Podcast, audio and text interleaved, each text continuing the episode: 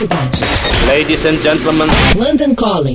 Produção e apresentação Rodrigo Lariu. London Calling. London Calling. Olá, ouvintes da Rádio Cidade. Esse é o nosso boletim com notícias direto de Londres.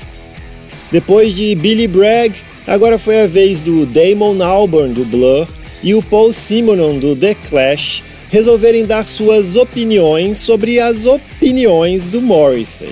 Só para eu te situar, o Morrissey recentemente se declarou a favor do partido For Britain, que defende posições racistas e xenófobas. O ex-vocalista do Smith chegou a se apresentar usando um button desse partido. Pois é, Damon Albarn e Paul Simonon, que estão lançando um novo álbum do projeto The Good, The Bad and The Queen, foram perguntados sobre o que, que eles pensavam do apoio de Morrissey ao tal partido político.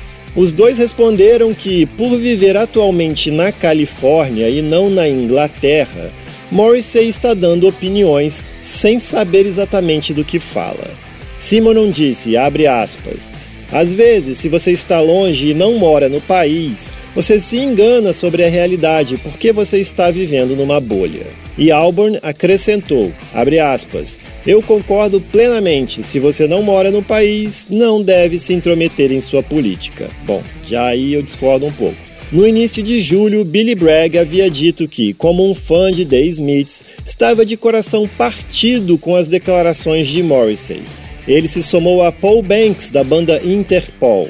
Paul, que estará em turnê com Morrissey, disse que nem sempre tem as mesmas crenças dos artistas com quem trabalha, mas que não considera a semelhança de ideais como um pré-requisito. Aqui entre nós, se você ler as declarações recentes do ex-The Smiths, provavelmente vai fazer que nem eu e abandonar o Morrison. Eu sou Rodrigo Lariu e esse foi o London Calling direto de Londres para a Rádio Cidade.